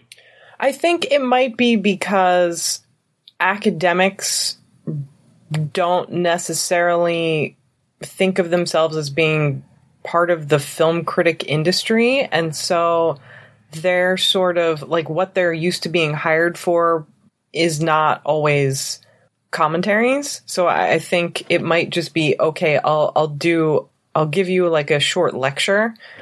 So that that's my guess is because it's it's only ever like directors and more more like recognized academics who do these limited scene commentaries. I mean, you definitely have other film critics who shall not be named who are hired to do full commentaries and are paid for full commentaries but will sometimes just stop talking. Who you throwing shade at? Now I gotta know. Uh Have you mentioned him before, Mike? I feel like you Oh, have. yeah. Okay. Yes, I have. maybe once or twice. Well, I don't know. I mean, like twice. Mike, Mike and I talk fairly regularly, and we talk about all kinds of stuff. But I feel like we've talked about the commentary thing and this one guy. But I don't. It was in reference to something specific. Is he the creepy guy? He's, pretty one of creepy. them. Okay. Yeah. The creepy guy who like talks about movie scenes really weird, like perverted, not like pervertedly, but like Oh. in a oh. way that like you shouldn't talk about it this No, way no, in that's- front of other people. That's So Desser does scene by scene commentary for both the theatrical and the long version of it, the what he calls the director's cut. And I think you could actually take those two commentaries and cut them together and you get closer to a full movie. Sure. But unfortunately that's not the way that they did it. Like it's just scene by scene on the, the theatrical version. And then when it comes to the long version, the director's cut, I think it's just on the scenes where they have cut things out because he'll t- say like, well, in the shorter version, there's this whole scene is gone. And then he'll talk about the scene that was removed. And then, you know, you flip to another scene and he'll do the exact same thing. Okay. Well, this isn't in the shorter version, but, and he'll talk about it some more. And I'm like, okay, just take all that stuff and string it together. I want as close to three and a half hours as possible. or just do a fresh one. Right. yeah.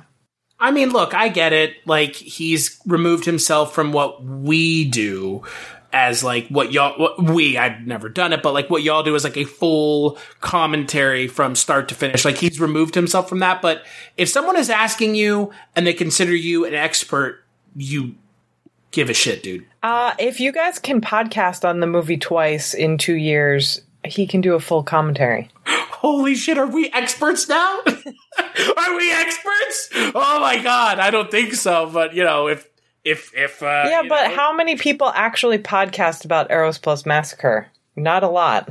I watched I watched one YouTube video about the movie, and they actually did a really good job talking about it. Uh, Cinema Nippon, they did a really good job talking about it, and like they introduced some stuff that like even the the supplemental stuff you sent along, Mike, kind of touched on. So yeah, nobody, like no one. Now we've done it twice. Maybe we'll make it like a yearly thing, like every two years. Same time two years from now. All right, I'll I'll be here.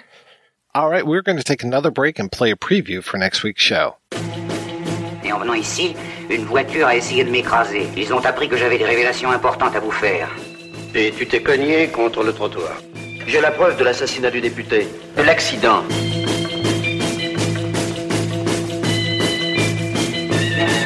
Vous avez bel et bien sur les bras cet assassinat. Vous vous égarez, mon ami.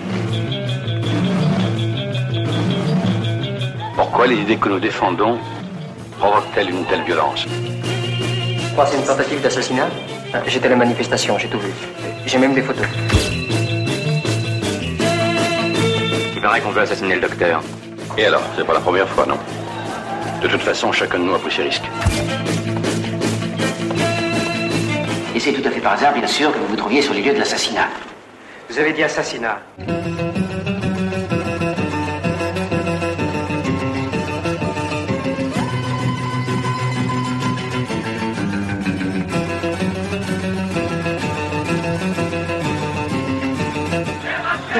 je... Bien sûr, madame. Et ça ne fait que commencer.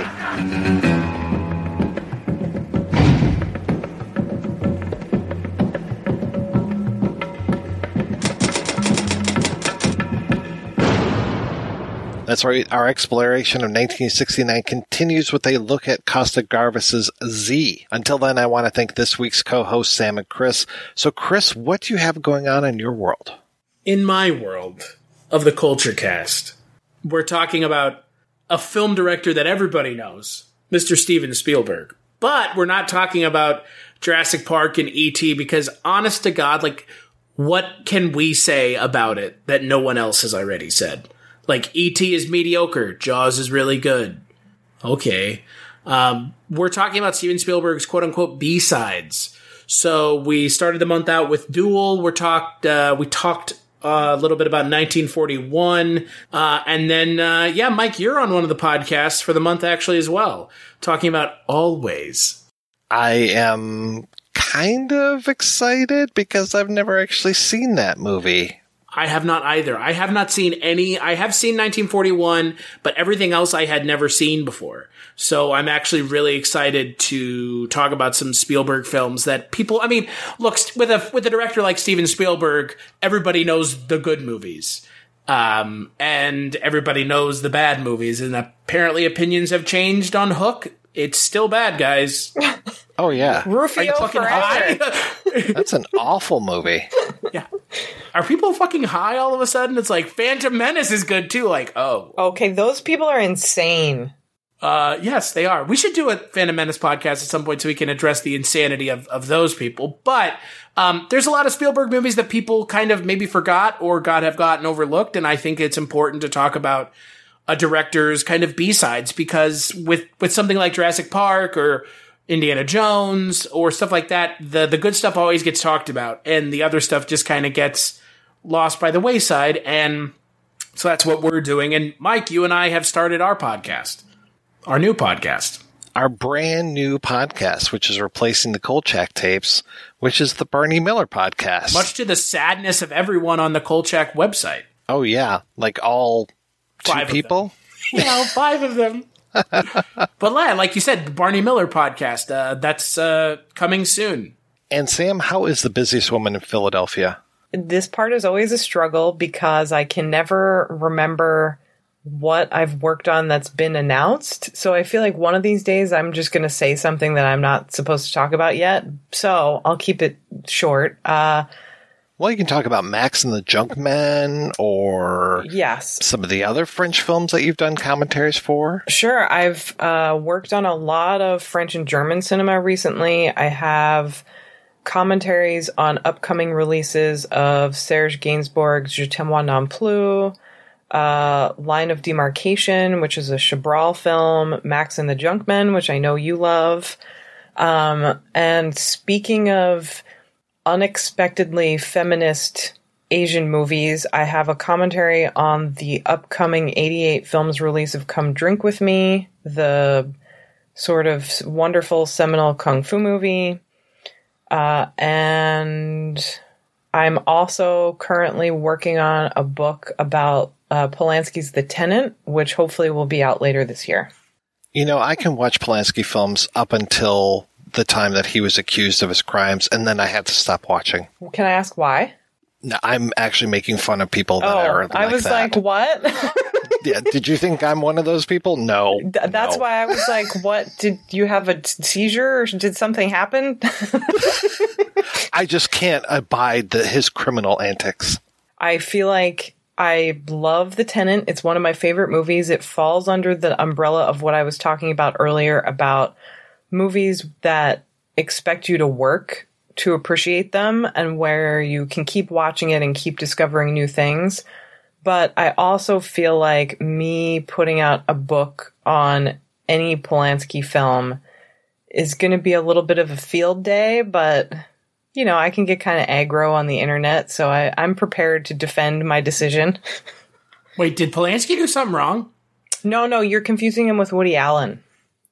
oh, I thought we were talking about Harold Weinstein's. you know, the guy who has to walk with a cane now? Yeah. Oh, yeah.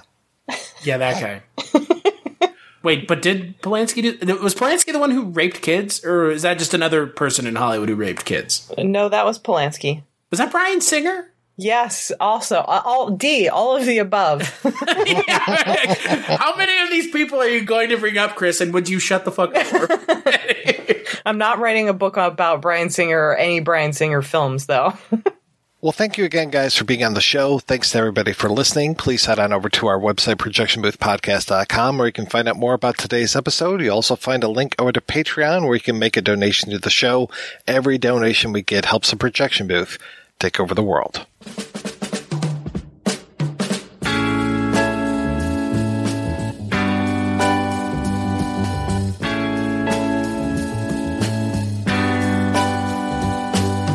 Loaded in the sea, loaded on the mountain.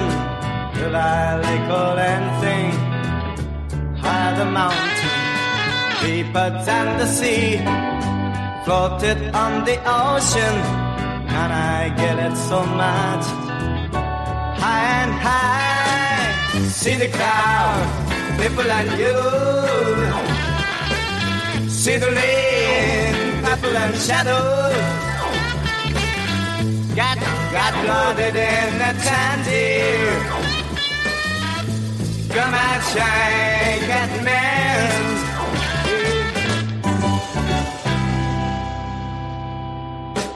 Little like a load. I was loaded up on the top of Cathedral. Listen girl, I need it, but not too much. I take hit it.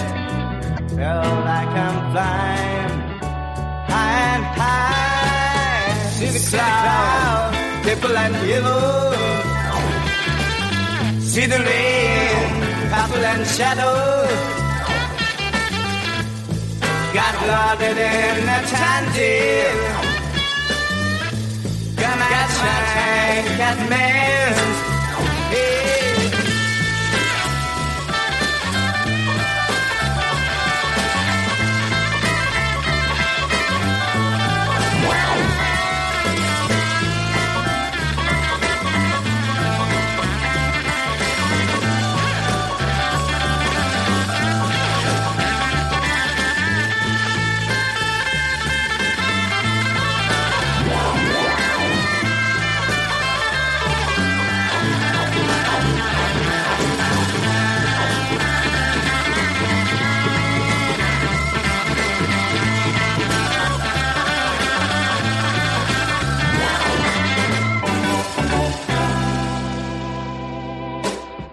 Loaded in the sea, loaded on the mountain.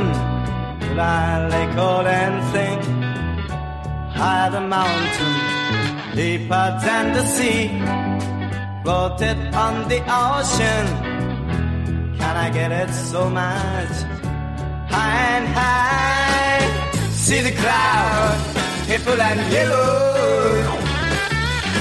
See the rain, purple and shadow. Loaded in the candy. Yeah. Come and shine. See the, cloud, purple and yellow. See the rain, purple and shadow. God, good, shine. Got, got, got my time, got my. See the leaf, little, little. See yeah. oh. Got my China, got got my, got, got, anytime, yeah. yeah. Got nothing in the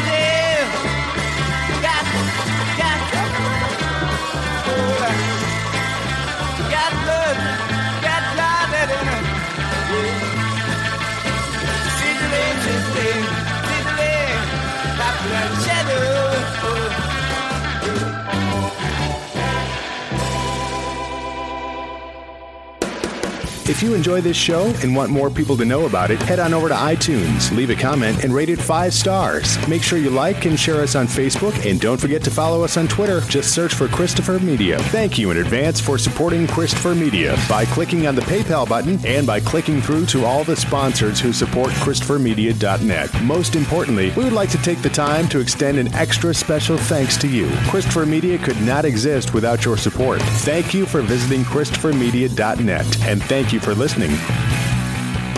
Christopher Media. Let's make some noise.